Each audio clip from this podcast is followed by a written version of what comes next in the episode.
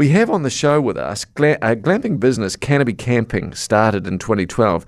They sensed there was this huge demand for the off the beaten track accommodation, and their accommodation was going to resonate with tourists. So, from Canopy Camping, the co founder Liz Henderson joins us. Hello there, Liz. Hello, Liz. Uh, hi, guys. Well, it's great to talk to you. I'm a camper, Liz. I want you to know that from the outset. I've been camping with my parents since I was five years old, and I'm now 52, so it's a long time. Simon's one of those guys, Liz, that really enjoys that wet slap of canvas on the side of the damp sleeping bag, if you know what I mean. I did. Look, there's nothing wrong with camping. Camping is great, but it's definitely for a, a, a certain group of people, and then others will never go camping. No. And for those people, glamping is where it's at. Right, and this is what we need to discuss because I've looked with scorn upon glampers. I've thought, you know, you big fat cats, you're not even doing it real. This is not how you camp. But as you say, and and one of our executive team in Auckland in the newsroom was saying they used your services to go glamping. They would have never ever done it in the style I do it, that is with the old canvas tent with my family. But they loved every moment of it. So can you describe what glamping is then, as far as you're concerned, at Canopy Camping? Well, there's quite a range, and some of our sites are more basic, um, not quite as basic as you described, Simon, but but um, they they are um, maybe they're a little backcountry hut um, in a beautiful spot. Um, they might have a long drop toilet, but they'll have comfortable beds. Um, they'll have a bath under the stars at night. So there's there's a lot of you know romance, and they might be a bit more remote. Others are much more luxurious. They've got you know the five star linen and the feather duvets and the, the comfortable bed, but also power heating, um, a fire that you can you can light, and, and a wood burner inside your tent. Why don't they just get a hotel room? Well, I think, like you said, people want to reconnect with nature. They want to step out of their everyday lives and step out of the whole hustle and bustle of cities and and noise, and just escape to somewhere that's really peaceful and quiet, and and where you can have a campfire and and reconnect. Um, out in nature. So I think that is a big drive for most people because some people will go to hotels and, and that's Yeah. fine. But for people that are searching for something different and a little bit unique, this is a real experience. It's not just accommodation. Liz, as somebody that works in the field and, and I, is involved in the company that does it, do you consider Excuse glamping? the pun.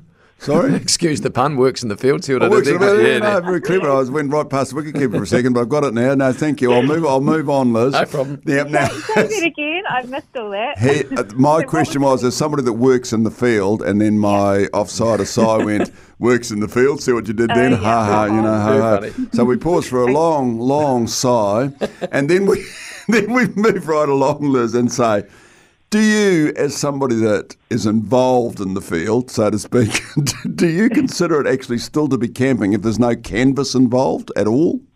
Oh, there is canvas. There's definitely canvas involved. Um, we've got a lot of um, luxury tents, um, so you're still sleeping under canvas, and you're definitely um, you've got to be prepared for the elements. You know, you're not completely protected. Um, if there's a storm, well, you're in a tent in the storm. You're warm and dry, but you know you're going to hear the wind, and you're going to feel like you're out in in nature in the elements. So um, we always say to people that book, you know, this is glamping. It's still different. It's still camping. It's just glamorous camping. So be prepared um, for for that. So Okay. yeah, I think you're still experiencing camping on some form. Okay, so Liz, while we've been talking, there's a couple of texts coming in, like this one uh, says, "Oh wow, I'm completely sold. I'm booking. I hate real camping. Glamping is for me."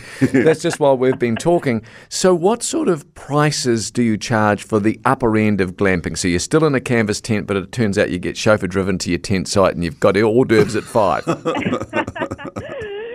don't have any quite that fancy, but um, it really does range. So you've uh, some of our, and, and of course it's seasonal too. So a lot of our places will drop their pricing in, in the winter because Yeah. um, it's a bit more intrepid.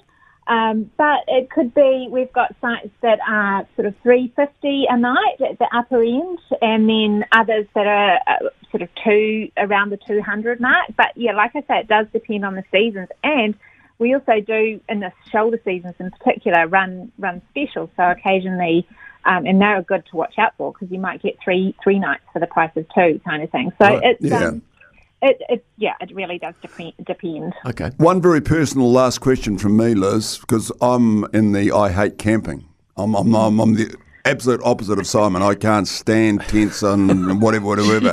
what a Grinch. Do your do your glamping sites in the tents that you have? Do they have floors? Yes, yep, Good. absolutely. So That's they for all me. have floors. So they're all raised off the ground and a lot of insulated underneath too. So Yeah. you, you, Oh, you're you're kidding me. You're, you're kidding me, Liz. You've got insulation in your tent. Yeah, oh, on the floors, not so much on the walls. But Right. Yeah. And finally, what's the? I mean, uh, give us an idea because we read the story that says glamping is is the growth is exponential. Farmers are coming on board all over the country. Uh, they're tapping into this land that they haven't been able to use, and now they can use it for glamping. What's the occupancy right like for for glamping? Uh, It's actually really good. I mean, we do have a lot of um, farmers on board already, and uh, many of them will close down during winter, um, partly because of weather-related things, and partly they'll take a break over lambing and things like that. So it does it can it can fits in with their lifestyle. But um, in terms of occupancy, we've got sites achieving 70, 80, 90% occupancy. Wow. Man. So it's um, pretty phenomenal um, Yeah. compared to maybe you know typical forms of accommodation. Right. And the last demand. and the last question from me because when you go camping, of course, showers you just you tend not to, or you tend to just jump in a river somewhere. Well, that's what we used to do down by the old Ruaka River. So, what do you do for showering in the old, the top of the line glamping site? What have you got there?